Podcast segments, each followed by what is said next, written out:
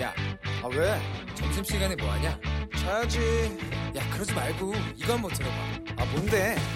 지금 당장 라디오를 켜봐 나른한 오후 깨울 시사 토크쇼 모두가 즐길 수 있고 함께하는 시간 유쾌하고도 신나는 시사 토크쇼 오태훈의 시사본부. 네, 시사본부 2부 시작하겠습니다. 시사본부는 청취자 여러분들의 참여 기다리고 있습니다. 샵 9730번으로 여러분의 소중한 의견 보내주시면 되겠고요. 짧은 문자 50원, 긴 문자 100원, 어플리케이션 콩 참여는 무료로 이용하실 수가 있습니다. 자, 아, 오늘 정상근 알파고의 와치독 시작토록 하겠습니다. 정상근 전 미디어오늘 기자 그리고 자만 아메리카의 알파고 신하시 외신 기자 두 분과 함께합니다. 어서 오세요. 네, 안녕하십니까. 예. 남상태 전 대우조선 해양 사장 연임을 위해서 로비를 한 혐의로 재판에 넘겨져 수감 중인 뉴스컴의 박수환 전 대표.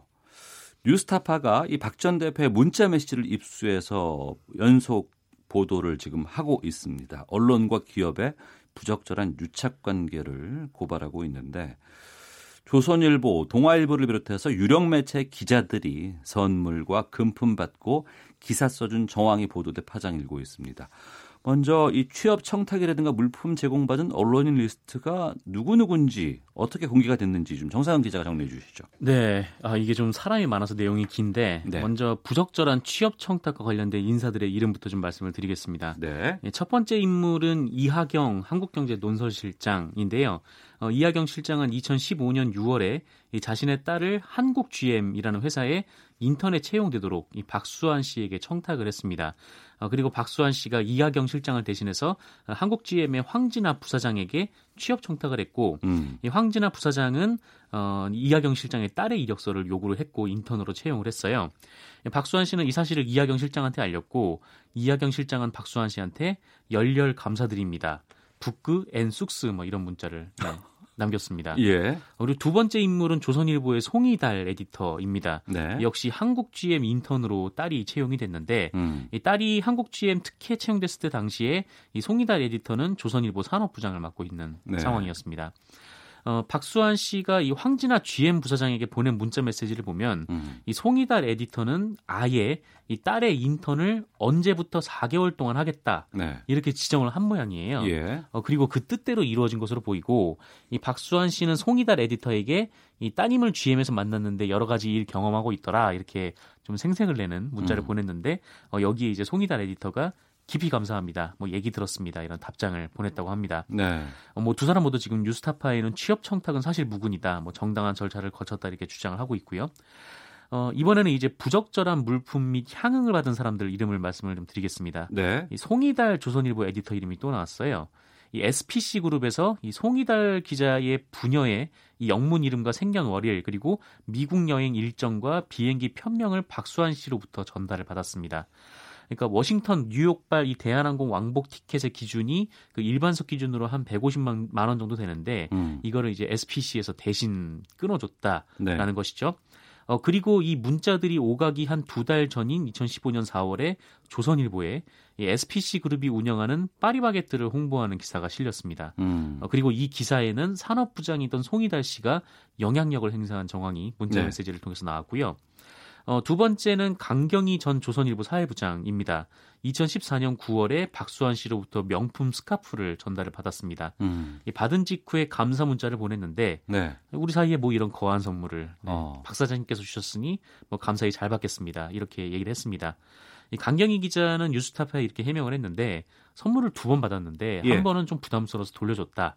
그리고 이제 명품 스카프는 받았다는 거죠. 음. 이 명품 스카프에 대해서는 비판을 할 수 있는데 그 비판을 달게 받겠다 이렇게 얘기를 하기도 했습니다. 이 김은주 조선일보 문화부장도 박수환 씨로부터 전별금이라는 것을 받았습니다. 돈 받았던 얘기 아니에요? 그렇죠. 예. 네, 이 미국 연수를 가는데 미국 연수를 앞두고 뭐 잘 갔다 오라면서 뭐 돈을 받았다라는 것이죠. 얼마예요? 혹시? 얼마를 받았는지는 안 나왔습니다. 음. 네.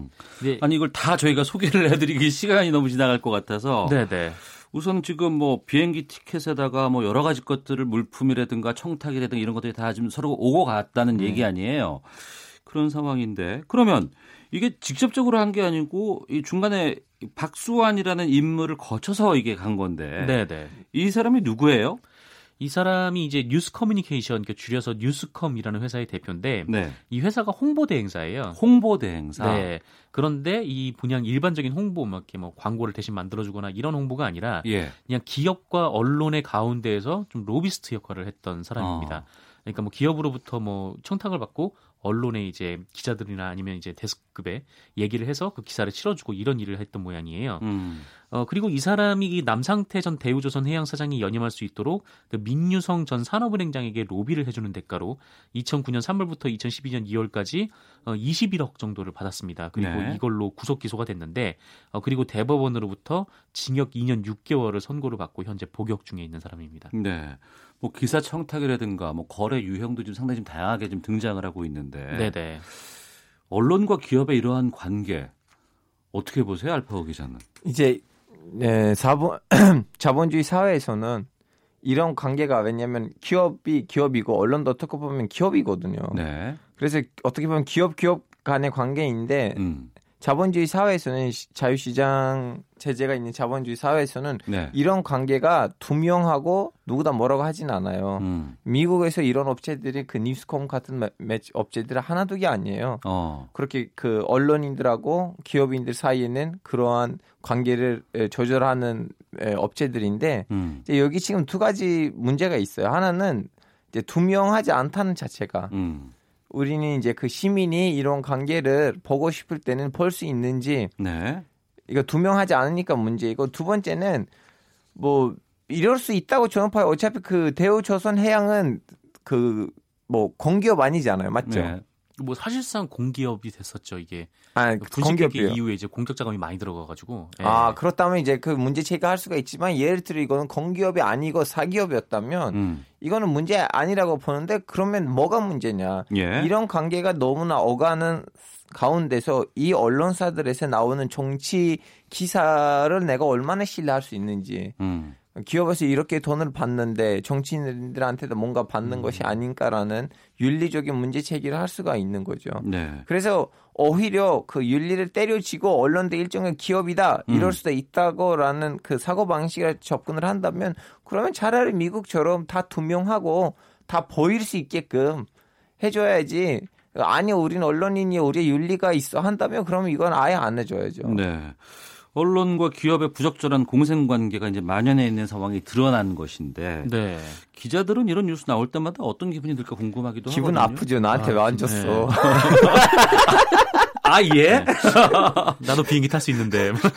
근데 뭐 그런 건 뭐 농담이고. 네. 그래서 솔직히 뭐 이런 뉴스 볼 때마다 좀 참담하죠. 그러니까 음. 이번에 뭐 예를 들어서 이제 손혜원 의원 사건이 불거졌을 때 뭐 이익 충돌의 원칙이다라면서 뭐 아, 언론들이 예, 문제를 예. 제기했었는데 이 동의하는 분들도 계셨지만 동의하지 않는 분들도 계셨거든요. 음. 뭐 그분들 같은 경우는 아니 손혜원 의원은 여기서 이익을 본 것도 없는데 무슨 이익 충돌의 원칙이냐. 오히려 너희 언론들이 이렇게 돈 받고 기사를 쓰고 네. 뭐 선물 받고 하는 게 이해 충돌 아니냐. 이렇게 뭐 비판을 받고 조롱을 받고 있는 음. 그런 거죠. 근데 여기에 이렇게 뭐 증거가 있으니 뭐 언론인들이 뭐 여기서 무슨 말을 할 수가 있겠습니까? 뭐 본인이 아니더라도 네. 뭐 동료들이나 아니면 다른 자기 소속 매체가 그런 일을 또 벌였다면 뭐 그런 측면에서 정말 이 언론에 대한 불신은 정말 언론 스스로가 만드는 건 아닌가 좀 이런 생각이 듭니다. 네, 6055번 쓰시는 분께서 한국 언론, 특히 메이저 언론들 관행을 빙자한 우리 사회의 적폐를 그대로 보여줍니다라고 의견 주셨고 8672님 권력과 자본 감시하라고 했더니 이들과 결탁해서 사익 채우는 언론들이 정치권 비판할 자격이 있나요?라고 음, 말씀해 주고 계십니다. 이런 부분들이 또 문제가 되는 것 중에 하나가 이제 취재원 보호라는 측면으로 여러 가지 부분들이 좀 부풀려지는 부분들이 있어요. 네, 네. 어, 그러니까 이 기사 어떻게 뭐 쓰게 됐어? 왜 이런 부분들이 나왔어? 그럼 아 이건 취재원라는 보호 차원에서 절대 이건 밝히지 않겠다. 음. 이 기자와 취재원 간의 관계는 어떤 거예요? 기자와? 취재원 네. 아, 사, 이제 저는 뭐라고 해야 되나 그 기자들이 그때 이때까지 만들어놓은 그 윤리가 이럴 경우에는 악용이 된다고 보는 거죠. 음. 이건 알려주지 않겠다. 네. 근데 뭔가 그 뒤에는 뭔가 있는 건데 그걸 이용해서 자기 그 악의적인 목적을 가리는 건데 음. 이제 방금 전에 그 문제다 오셨잖아요. 적발 대상이다. 네. 그 한국 언론은 다시 한번 이렇게 카드를 가리듯이 음. 특히 보수 언론에서도 이렇게 좀 약간 시민으로부터 모금을 받은 네. 시민이 감시하고 직접 이렇게 그 관여를 하는 언론이 생겨야 되는데 음. 최근에 최근에 와서 그런 언론들 생겼어요 보수적으로. 근데 네. 너무나 극보수이다 보니까 음. 대중화가 안 됐거든요. 네. 그래서 조금 더 이렇게 중도에 가까운 어, 시민들의 그 관리를 받은 보수 언론들이 나오면 그런 메이저 언론들이 좀 그러한 문제들을 다시 이렇게 어, 극복하지 않을까 음. 싶어요. 고질적인 문제라고 할 수 있는 부분들은 이제 기사 청탁 이런 게 있지 않습니까? 네, 네. 이런 유혹이 일선에서 진짜 이- 많이 있어요? 많은 것 같아요. 그러니까 뭐 저도 이제 기자 생활 처음 시작했던 게 지역 신문에서 기자 생활을 시작했는데 네. 뭐 거기는 그냥 뭐 아무데나 가는데 그냥 도, 처음에는 돈을 막 주더라고요. 그냥 어. 뭐 그것도 뭐 엄청난 돈도 아니고 그냥 몇만 원 이렇게 뭐 주는데 흔히 말하는 출입처. 예, 이른바 네. 이제 촌지를 주는 거죠. 그러니까 예. 뭐 그런 식으로 자연스럽게 뭐 주고받는 문화가 되는 거죠. 근데 뭐 음. 그건 이제 당연히 받을 수가 없는 건데 계속 그런 식의 환경에서 살아오다 보면은 네. 이게 되게 돈을 주고받는 게 자연스럽게 느껴질 때가 되고 음. 또 그런 거죠. 근데 이게 정말 나중에 가면 큰 문제인 게 아까도 말씀드렸지만 뭐 SPC라는 기업에 뭐 파리바게트가 좋은 일을 하면 네. 이 칭찬하는 기사를 쓸 수가 있는데 근데 이제 뭐 말씀하신 대로 여기 나왔던 대로 그냥 뭐 취재원한테 뭐 돈을 받았다든지 아니면 금품을 받았다든지 뭐 이런 부분들은 뭐 독자들이 전혀 모르거든요. 그렇죠. 네. 그렇기 때문에 이제 뭐 기사를 쓰는 데 있어서 다 공정성에 의심이 갈 수밖에 없는 거죠. 아, 저는 음. 예전에 그 어디 백화점 갔었는데 좋은 제품 하나 봤었거든요. 네? 아 이거 좋은 제- 제품. 예. 예. 그래서 이 제품을 터키에다가 소개해줘야겠다고 해서 예. 그 회사를 인터넷에 찾아보고 사장님한테 연락을 했어요. 음. 사장님 이거 진짜 안마 하는 데 있어서 너무 좋은 거예요. 제가 한번 지지하고 싶은데 터키 언론입니다 했더니 네. 아 그래요. 그럼 언제 오실 것 어, 이제 시간을 장선을 얘기하고 난 다음에 그러면 돈 얼마나 드리는 건가요? 아, 미리부터 그 예. 회사에서 예 예. 어. 저 그때 아 얘기할까 말까 뭐 돈 주실 건데 내가 미리 뭐 얘기하시는 건데 나의 무슨 잘못이야 나는 선의한 마음으로 그냥 지잘라고 예, 했는데 예. 그때 결국 또 이렇게 나의 그 착한 마음에 어. 예, 패배를 해서 아 돈이 필요 없습니다 그냥 전 지지하고 음. 싶었어요 아예 감사합니다 하고 그렇게 넘어갔는데 예. 이런 문제도 있어요 지금 여기 신임 기자가 어. 언론사에 들어갔다 메이저 언론이 아닌 한 네.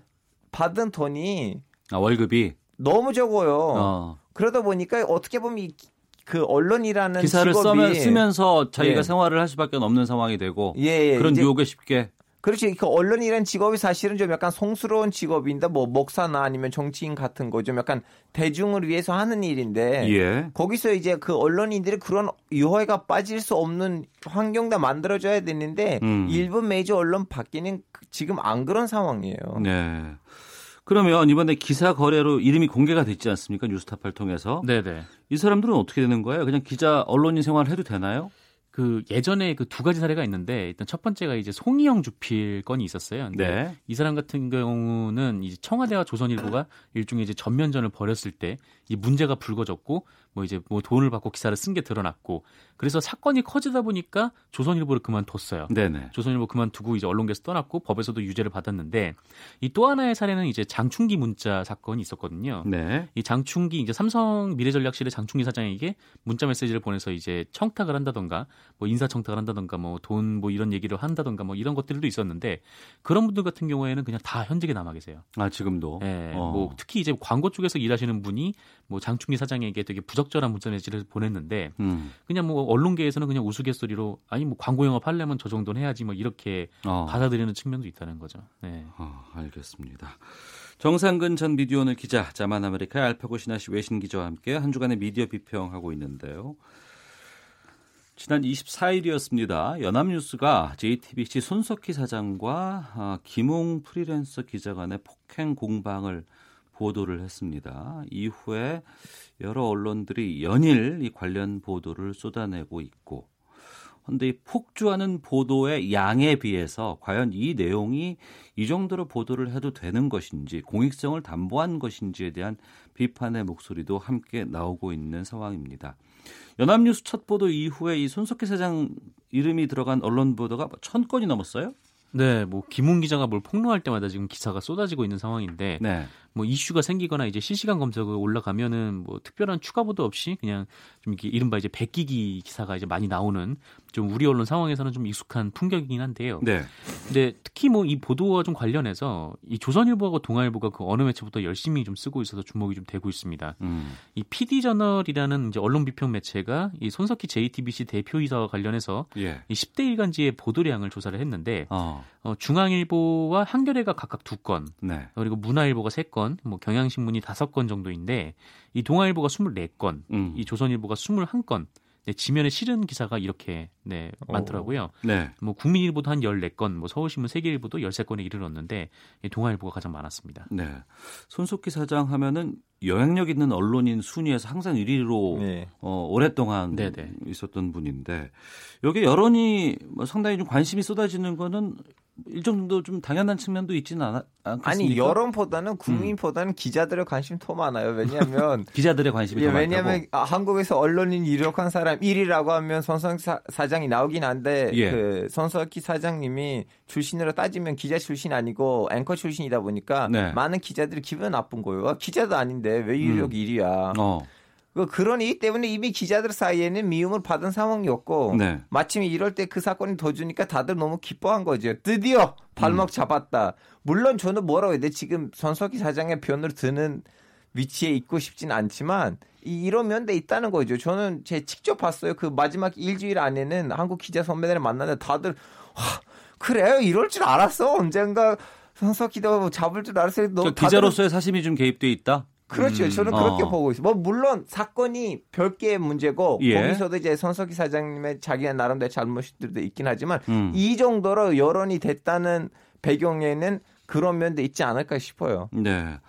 이제 공익적인 가치에 우선순위를 두고 이제 보도할지는 좀 따져볼 일입니다만 손석희 사장과 관련된 보도가 주로 어떤 내용들이 많이 집중돼서 보도가 되고 있어요? 네, 뭐 이게 뭐 공익적 가치가 있는 보도라면은 뭐 얼마든지 보도를 할 수 있는 건데 어, 그런데 대체로 이제 기사들 같은 경우에는 사생활과 관련된 보도들이 굉장히 좀 많았어요. 그러니까 예. 이게 진위 여부도 아직 확인되지 않았고 음. 좀 그런 상황인데 그러니까 손석희 사장이 뭐 접촉 사고가 났는데 뭐 젊은 여성과 동석해 있었더라 뭐 이 부분 같은 경우는 지금 뭐 사실 확인이 아예 되지가 않은 상황이고 예. 또 이제 뭐 지금 관계자 이름까지 지금 떠도는 상황이어서 어. 해당 당사자의 뭐 사실이 아니라면 피해가 굉장히 좀 우려되는 상황임에도 뭐 관련된 기사가 또 굉장히 많고 예. 또뭐 어쨌든 뭐 그렇습니다. 뭐이 음. 부분은 좀 본질적인 부분이라고 보기가 어렵죠. 네. 그러면 이번에 이 일련의 이 손석희 사장과 관련된 보도를 보셨잖아요, 알파 고 기자. 네. 어, 이런 건 굳이 보도할 필요가 없다라는 그런 내용들도 좀 많이 보여요. 아니 이제 그 박문신 선배님이 제대로 말씀하셨는데 뭔가 나와요. 네. 근데 이제 이 사람이 그 손석희 사장하고 서상, 손석희 사장 밑에 있는 사람들이 그동안 한국 언론에서 나름 공을 세웠던 분들인데 네. 앞으로도 세울 것 같다는 우리의 긍정적인 생각이 있죠. 음. 그러면 새로운 폭로가 나온다면 네. 그럼 가서 한번 물어보죠. 음. 물어보고 그 사람들이 테스트 우린 답변 안 할 거다 이런 무례하게 거절하거나 아니면 뭐 그냥 거절한다고 해도 괜찮은데 그럼 우리는 이 폭로가 나왔는데 가서 물어봤더니 답변을 거절했다는 식으로 써야 되는데 그냥 있는 그 폭로를 그대로 나오면 어. 그러면 이, 이, 이 인가 이, 뭐 인성 살인 아니에요? 음.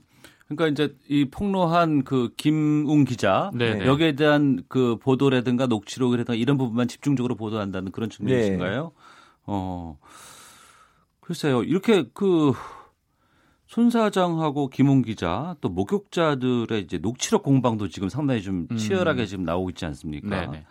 이 녹취록의 근거 가치는 기자 입장에서 어떻게 보세요? 녹취록이 있으면은 뭐 유력한 증거로 뭐 생각되긴 하죠. 네. 아무래도 뭐 게다가 이제 손석희 사장이 등장하는 영상까지 나온 상황이기 때문에 뭐 어쨌든 뭐 거기에 나오는 이제 손석희 사장의 말과 뭐 그런 거는 뭐 신뢰를 할 수밖에 없는 그런 상황인데 근데 문제는 이 대화가 그 모든 사건의 전체를 보여주느냐에 대한 부분은 좀 취재가 부족한 거 아닌가라는 생각은 좀 들어요. 그러니까 음. 뭐 어떤 일이 있고 그 중간에 있는 뭐 서로 이제 오갔던 말만 축약을 해서 거기에 대해서만 지금 집중해서 보도를 하는 게 예. 이 실체적 진실에 접근하는 보도인가라는 데 대해서는 좀 회의감이 있죠. 어, 김호경님.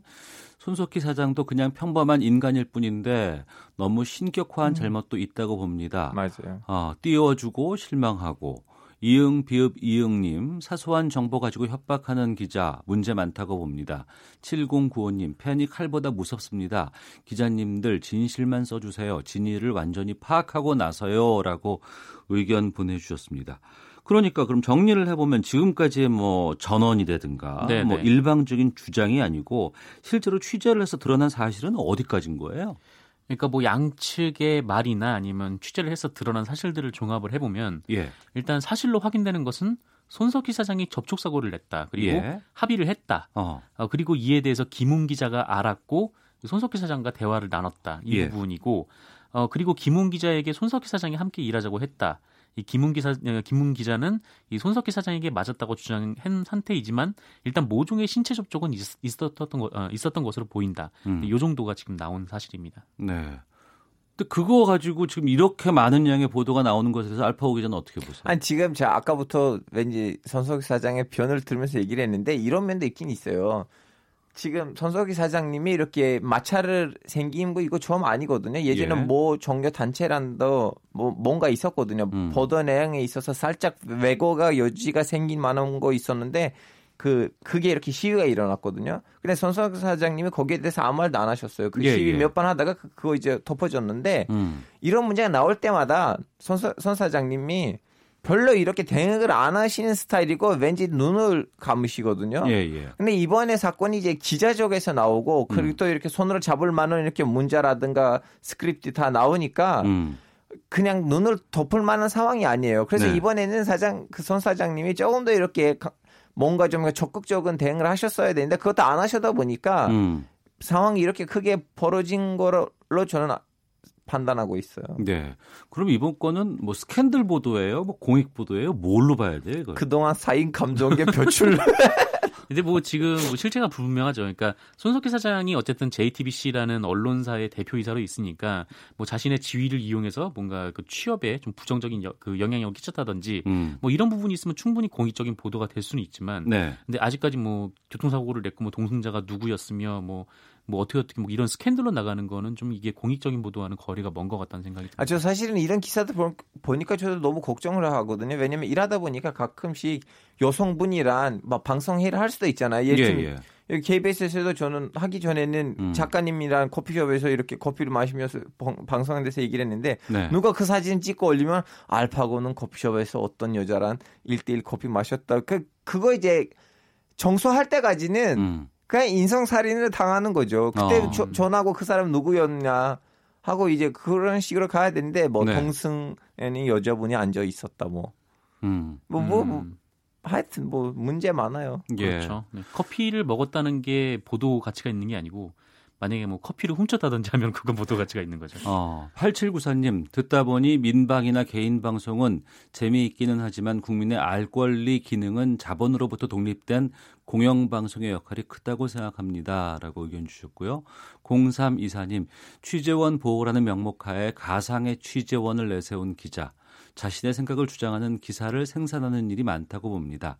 익명의 관계자, 복수의 관계자의 신빙성이 떨어지는 이유는 워낙 오보가 많기 때문입니다. 소위. 말하는 가도로 통신. 음. 예. 이런 부분들 어, 또 의견도 보내주고 계십니다. 알겠습니다. 오태훈의 시사본부 정상근 전 미디어오늘 기자, 자만 아메리카의 알파고 신하 씨 외신 기자와 함께 한 주간의 미디어 비평 와치독 감시견 코너 마치도록 하겠습니다. 두 분 말씀 고맙습니다. 예, 고맙습니다. 감사합니다.